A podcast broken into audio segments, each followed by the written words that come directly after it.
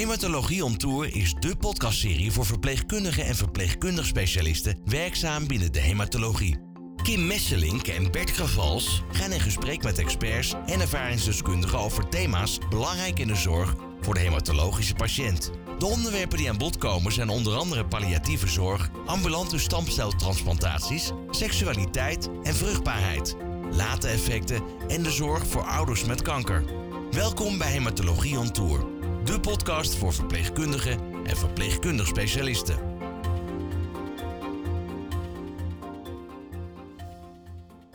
In deze podcast staat een groep centraal die vaak vergeten wordt, namelijk de naasten van kankerpatiënten. Ook zij ondervinden, net als de kankerpatiënt zelf, heftige emoties en kunnen behoefte hebben aan ondersteuning. Hoi Bert, Hoi Kim. we zijn vandaag in Amsterdam in het Ingeborg Douwen Centrum en we hebben een gesprek met Eline Aukema. Zou je haar willen introduceren? Eline Aukema is psycholoog in en hoofd van het Ingeborg Douwen Centrum, het Centrum voor Psychosociale Zorg voor kankerpatiënten en hun naasten in de regio Amsterdam. Dag Eline. Dag. Psychosociale zorg was lang niet altijd vanzelfsprekend. Kan je iets vertellen over het ontstaan van het Ingeborg Douwen Centrum? Ja, zeker. Rudy Butselaar was eh, chirurg in het eh, Lucas Andreas ziekenhuis, nu ALFG West. En hij eh, vond het armoede dat er eh, eigenlijk geen zorg was voor de psychische problemen en klachten waar zijn patiënten mee worstelden. En hij zag dat en hij had zoiets, dat moet toch anders?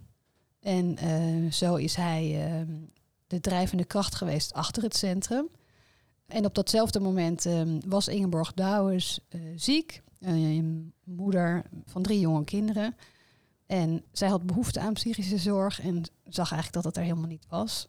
Eh, en dat vond ze een enorm gemis. En ze had zoiets van, dit zou toch erbij moeten horen als vanzelfsprekend eh, onderdeel van de medische behandeling. En die twee initiatieven kwamen eigenlijk, of die twee wensen kwamen samen. En zodoende heet het centrum het Ingeborg Douwes Centrum. Wat mooi. En jullie eh, werken voornamelijk voor naasten van mensen met kanker en ook natuurlijk met mensen met kanker. Als jullie het hebben over naasten, wie verstaan jullie daar dan onder? Eigenlijk eh, familieleden om de patiënt heen en om degene die getroffen is door de kanker heen. Eh, wij zien eigenlijk twee derde van de mensen die wij hier in behandeling hebben, zijn zelf patiënt. En een derde is naaste. En dat is dan, de naasten bestaan dan uit partners, kinderen van. Dus jonge kinderen, maar ook eh, studenten, kinderen die student zijn en een zieke ouder hebben. En ook ouders van. Dus bijvoorbeeld ouders van kinderen, maar ook ouders van eh, jonge kankerpatiënten. En kan je iets vertellen over de impact van een kankerdiagnose voor die naasten? Ja, die is echt behoorlijk. Nou, je hoort wel eens hè, de uitdrukkingen kanker heb je samen en dat heb je ook echt. Hè. Dus zoveel mensen om de patiënt heen worden ook geraakt door kanker. En wij zien hier vooral veel mensen met jonge leeftijden. En dan is het natuurlijk ja, zo heftig om, in de omgeving, omdat het zo weinig voorkomt. Dus als ik kijk naar eh, in de leeftijd van mijn ouders, dus zij zijn zeventigers, is het veel normaler dat je ook helaas kanker krijgt en daaraan overlijdt.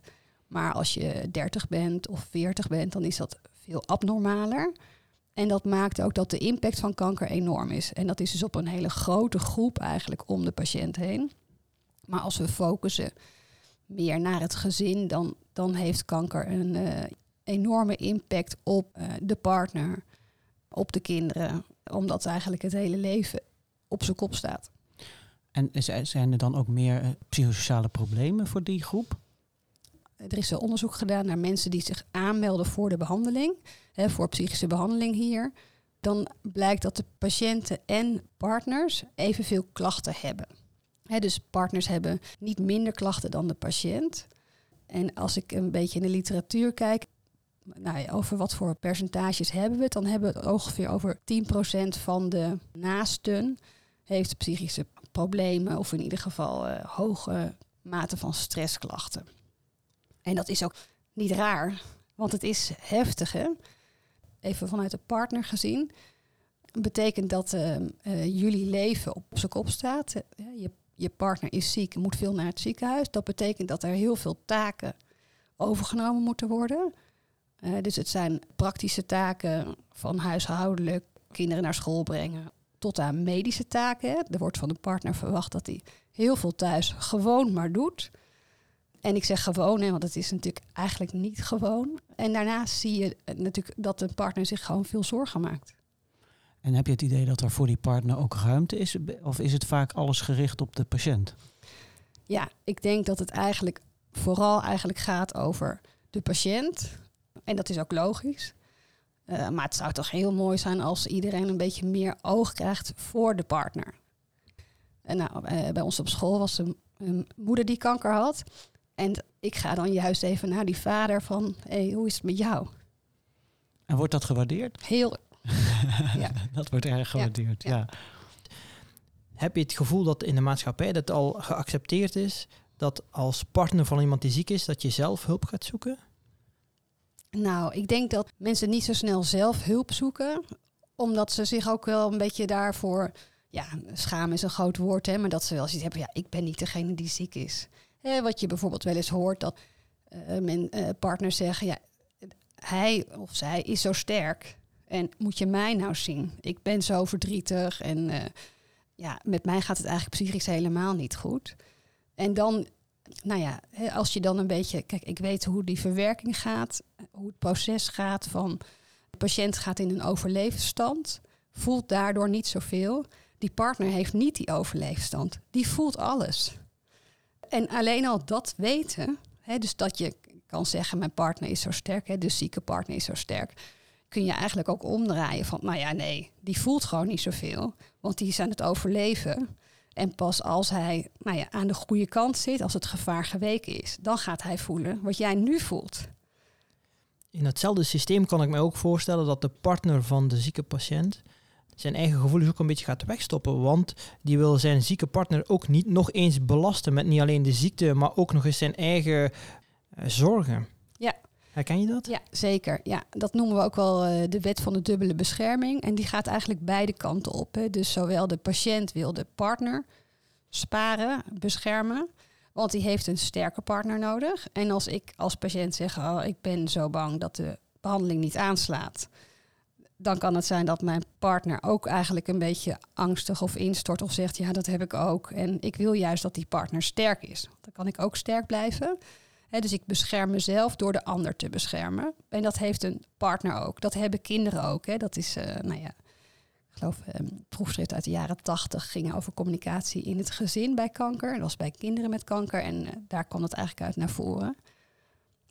Als ik dan dus wel iemand in behandeling krijg die partner is, zeggen mensen ook van ja, uh, maar ik ben niet ziek. dus wat mag ik eigenlijk klagen of vragen of wat dan ook. En ik zou juist uh, tegen die mensen willen zeggen, doe het vooral wel. Want het is heel pittig.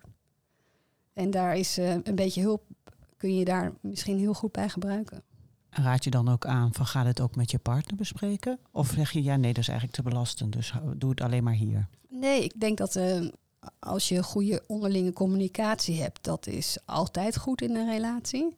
Dus het kan ook heel steunend zijn dus ik leg altijd vaak uit, die wet van de dubbele bescherming, dat als jij niet deelt, nou lijkt het ogenschijnlijk misschien goed, maar wat we vaak zien is dat je dan eigenlijk allemaal op eilandjes gaat zitten en dan op je eigen eilandje verdrietig bent. En om dat dan te beseffen is eigenlijk ook wel heel uh, pijnlijk. Dus ik nodig eigenlijk partners en patiënten altijd uit om eens bij de, de ander op dat eilandje te gaan kijken. Hoe is het daar bij jou? En we weten eigenlijk hè, dat ook samen verdrietig zijn of samen bang zijn, is soms eh, of vaak fijner dan, dan dat in je eentje allemaal doen. Zijn er um, risicofactoren? Is dat uh, onderzocht? Welke patiënten meer nood hebben aan begeleiding, aan uh, professionele hulp dan uh, andere naasten? Ja, als je kijkt naar wat de risicofactoren zijn, dan is dat eigenlijk vooral vrouwen. Hè, dus dat zien we ook überhaupt, hè, dat vrouwen meer ja, psychisch meer last hebben van de ziekte. Dus bijvoorbeeld meer depressieve klachten laten zien, zowel als patiënt, maar ook als naaste. Uh, jongere leeftijd is ook een belangrijke. En bijvoorbeeld ook mensen die al eerder psychische problemen hebben gehad. En daarnaast is ook wel een risicofactor dat als mensen zich echt veel minder eh, sociale contacten hebben. En, en dat is natuurlijk ook wel logisch. Wij hebben hier een apart programma voor mantelzorgers. eh, voor iemand met een hersentumor of hersenmetastase. En dat is natuurlijk weer een hele unieke groep eigenlijk. Eh, maar daar zien we ook veel, en dat heet dan in de literatuur caregiver burden.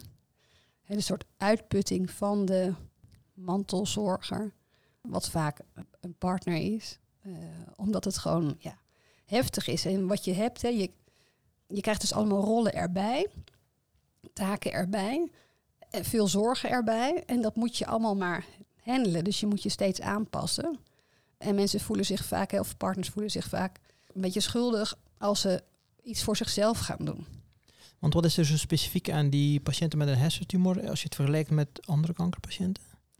Uh, nou, wat je vaak ziet is, uh, zeker als, als de patiënt echt ziek wordt, dat je natuurlijk veel hulp nodig hebt. Hè, dus dat iemand niet meer alleen kan zijn of dat uh, iemand niet meer alleen mag reizen. Nou, als je ziet wat dat voor impact heeft als je elke week naar het ziekenhuis moet of elke dag voor een bestraling. En, en dan, ja, je wordt veel afhankelijker van de partner. Doordat je dus bijvoorbeeld eh, met de kans op epileptische aanval bijvoorbeeld, dat je niet meer mag rijden. Precies, ja. Uh, stel je als verpleegkundige, uh, signaleer je zo'n caregiver burden, om het maar even zo te zeggen. Mm. Wat, wat zou nou een eerste tip kunnen zijn die je als verpleegkundige ge kan geven aan die mantelzorger? Nou, volgens mij is uh, de belangrijkste tip het opmerken en aandacht hebben voor die partner. Wat ik heel, hoor in de spreekkamer is dat uh, nou, verpleegkundigen zo gewaardeerd worden door mensen. Om, en juist in de kleine dingen. Dus alleen al een keertje vragen: Goh, lukt het eigenlijk met jou? Of hoe is het met jou? Daarvan krijgt iemand al een gevoel van: Oh, wat fijn, ik word ook gezien. Ja, dat is dan voornaamste: je wordt gezien. Ja. ja. En ik denk dat het goed is hè, dat je uh, als ik ook les geef aan verpleegkundigen, zeg ze ook wel eens van ja, ik weet dan ook niet wat ik moet zeggen of doen. En uh, ik weet niet hoe ik het kan oplossen. Ja, daar staan we bekend op. Ja. Dat we graag op zoek gaan naar oplossingen. Ja. Dus ja. graag en, nu drie oplossingen. Ja, nou, ik denk dat uh, die zijn er dus niet. Hè? En het gaat er dus niet om dat jij het moet oplossen. Dus ik denk dat het gewoon heel goed is als je tegen jezelf zegt: Oké, okay, ik hoef het niet op te lossen. Maar ik kan wel even iemand naast iemand gaan staan. Of ik kan even dus bij iemand op dat eilandje kijken van joh, hoe heb jij het hier? En even iemand zijn hand vasthouden. Dat is dan misschien iets praktisch of wel iets doen. Of even samen een glaasje water drinken. Of even samen naar buiten kijken door het raam. Of gewoon even een momentje. Dat is uh, goud waard. Dus het gaat eigenlijk helemaal niet over de grote dingen. Het gaat helemaal niet om de grote dingen. Nee.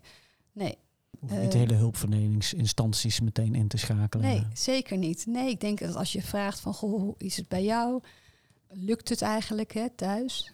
Nou, uiteraard hebben jullie al gevraagd, zijn er kinderen? Want uh, nou, dat is een belangrijk onderwerp. Daar gaan we het niet per se nu over hebben, maar hè, ik ga ervan uit dat dat natuurlijk al gevraagd is. En dat iemand zegt, hè, denk je ook een beetje aan jezelf? Kan iemand anders helpen, zodat jij dan misschien even kan sporten of iets anders doen wat je fijn vindt. Hè? Maar kun je hulptroepen inschakelen en een beetje uitleg geven misschien hè, over uh, dat je het als partner heel anders beleeft dan als patiënt en dat het als partner ook ingewikkeld is kanker hebben. Dat is zo helpend. Hè? Mensen, kijk, als verpleegkundige zie je het de hele dag door. En, ja. en vind jij planeet kanker normaal? Maar die patiënt en zijn partner, die komen in een nieuwe wereld waar ze niks weten. En dan is het zo belangrijk dat er hulptroepen zijn die zeggen: Goh, kom, ik, ik leid je de weg op planeetkanker. En ik check af en toe, hoe is het met je? En ook, wat kan ik voor je doen of wat heb jij nodig? Ja, ja ik, ik, spreek zelf dan veel Aja's. En laatst had ik ook weer iemand in de spreekkamer. Er zaten twee ouders bij, die keken allebei heel beteuterd. En zij was eigenlijk nog heel uh, positief en optimistisch. En ik zei op een gegeven moment, zit jij eigenlijk uh, veel jouw ouders te troosten? En die mensen die barsten inderdaad in huilen uit. En toen zei ze, ja, dat is inderdaad wat ik de hele dag aan doen. En die ouders voelden zich daar zo schuldig over. Maar zij, ik kan gewoon niet stoppen. Ik vind het zo erg. Maar zo werkt het. Meestal is het zo dat de patiënten de eerste drie maanden hoor ik niet. Uh, ik zeg, en dan is er inderdaad veel verdriet bij familie. Ik zeg, het is zo mooi geregeld dat dan als die patiënt aan het huilen is, dan is meestal de familie ook wel klaar. Ja, uh, ja. Zeg, dus eigenlijk is het, is het heel goed geregeld. Ja, eigenlijk is het goed geregeld. Ja. Ik hoop dan dat iedereen uh, zo'n verpleegkundige als jij treft, die dat ook doet hè, en die dat ook laten we het hopen heeft. niet van altijd. nou, maar het is zo fijn om erkenning te krijgen en dat iemand ziet van hé, hey, je hebt het zwaar. Dat iemand ook hoort van dat is ook normaal, want het is ook zwaar.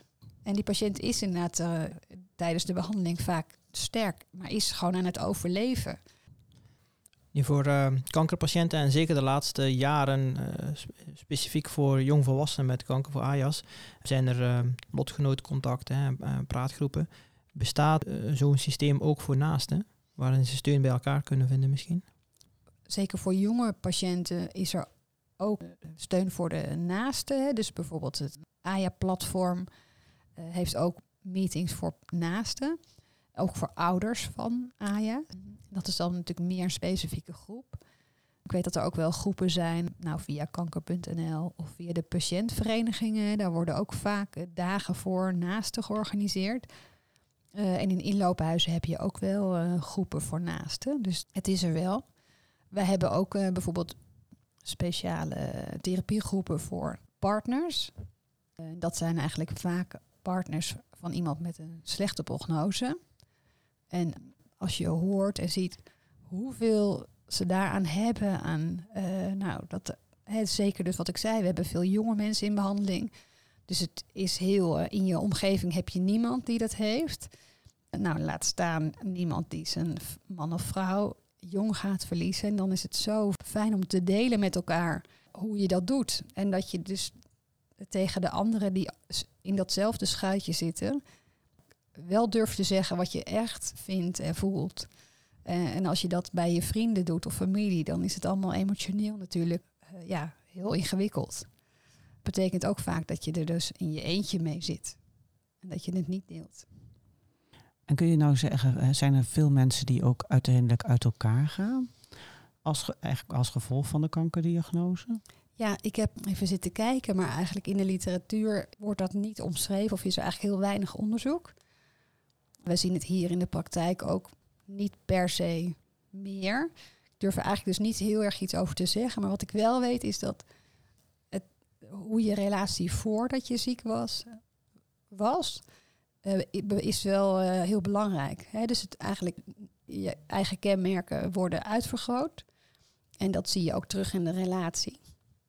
Dus we zien best wel wat mensen die ook eh, uit elkaar groeien. Maar volgens mij is het zo dat er meer mensen naar elkaar toe groeien. Doordat ze dit samen meemaken. En ik denk überhaupt dat door een diagnose als kanker... dat je opeens gaat beseffen van... hé, maar wat is eigenlijk belangrijk in het leven? Ja, toch een soort heroriëntatie krijgt op het leven van... wat wil ik eigenlijk, nu ik weet dat het zo kwetsbaar is... En we doen natuurlijk allemaal alsof we gelukkig en gezond 80 worden. Dat is gewoon niet zo. En als je daar dan opeens mee te maken krijgt en weet van, oh ja, dan krijg je ook, eh, nou, komen ook je waarden naar boven, wat echt belangrijk is in het leven. Dat is ook juist heel vaak juist, nou ja, met je geliefde tijd doorbrengen. De liefde aan zich al. Aan zich, ja, Ja. die staat natuurlijk hoog op de lijst van, hey, waar doen we het eigenlijk voor, dit leven? En één specifieke groep eh, hebben we het nog niet zoveel over gehad. Dat zijn de Brussen.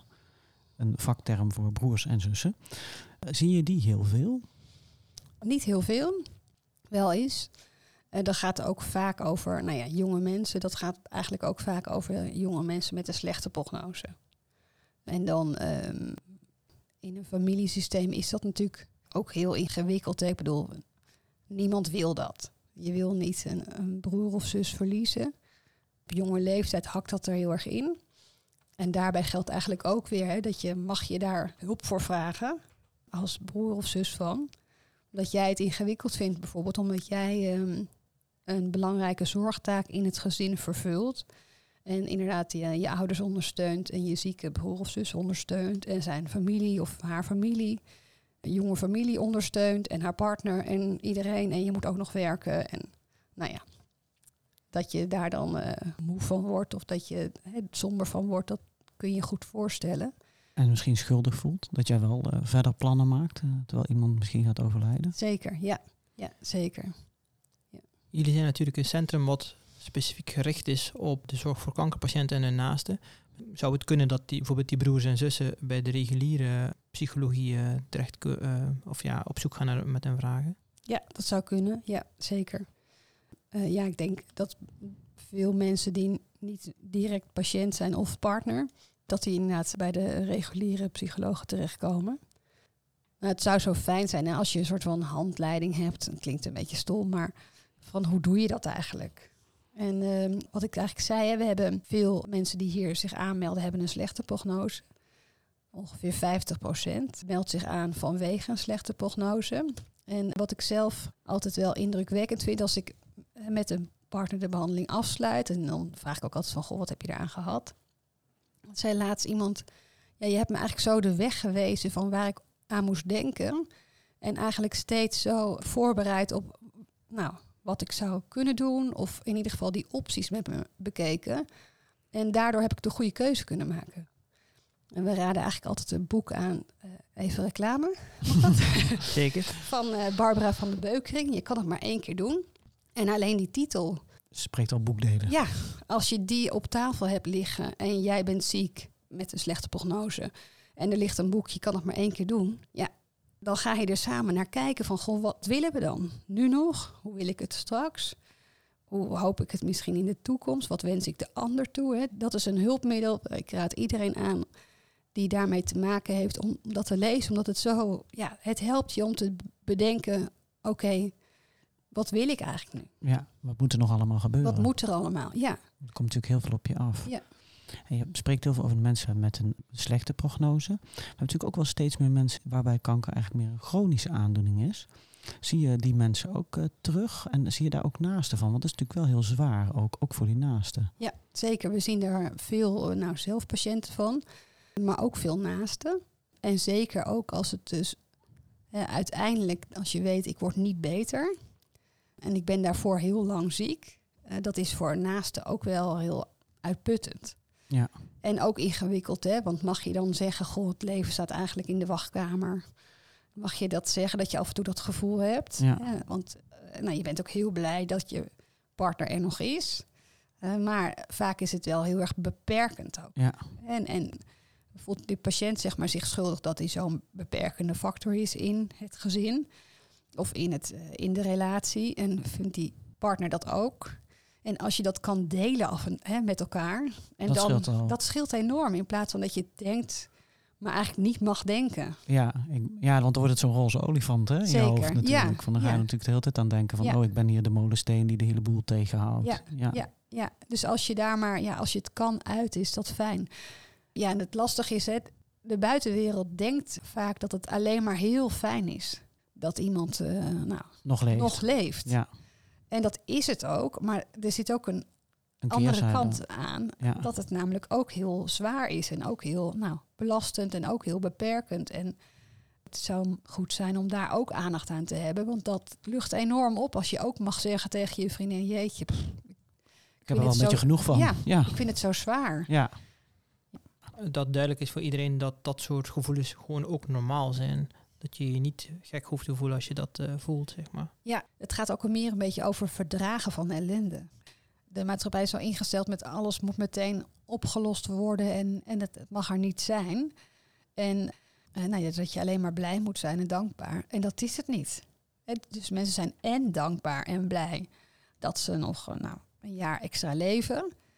en vinden het zwaar en zijn misschien ook wel eens boos dat het hen overkomt. En, en als dat er ook mag, dat zou zoveel eh, ja, fijner zijn als je dat mag, mag delen. Want dan nou, kun je het over hebben. En dan kan iemand anders ook zeggen, ja, ik snap ook dat dat vervelend is. En dan vaak als iemand dat dan bevestigt, dat gevoel, dan kom je daarna al wel met, nou ja, maar ik ben ook heel blij dat hij er nog wel is. En dan kun je weer verder. En dat is dus ook voor hulpverleners, voor zorgverleners belangrijk om dat te erkennen, dat dat gevoel er is. Dus soms helpt het ook om dat te benoemen, kan ik me zo voorstellen in de spreekkamer. Van goh, ik kan me voorstellen dat u soms ook wel lastig vindt. Nou, het zou fantastisch zijn als je in de spreekkamer ook zegt van goh, ik kan me voorstellen dat het, dat het soms ook ingewikkeld is. En dat zal, denk ik, de, zowel de patiënt als een naaste ook bevestigen. Ja. En dan is het gezien, hè? dan schieten we weer bij dat punt. Ja. Hoe zou deze zorg wat jou betreft nog verder verbeterd kunnen worden? Ja, ik geloof heel erg in ehm, voorlichting. Wat ik net schetste, die planeet kanker, die dus voor als je op planeet kanker werkt, zo'n soort normaal is, hè, tussen haakjes, is voor patiënten gewoon echt, uh, nou ja, je grootste nachtmerrie. En als je als hè, de zorgprofessionals goed weten hoe kun je mensen daarin uh, begeleiden, hè, dat ze zich goed beseffen dat het voor die ander de grootste nachtmerrie is. En dat jij dus het verschil kan maken door iemand ook ja, echt de weg te wijzen. Ik denk dat we dan al uh, heel veel stappen verder zijn. Dus niet voor iemand uit gaan lopen, maar naast iemand lopen. Absoluut. Dankjewel, Eline. Graag gedaan. Tot zover Hematologie on Tour, de podcast voor verpleegkundigen en verpleegkundig specialisten.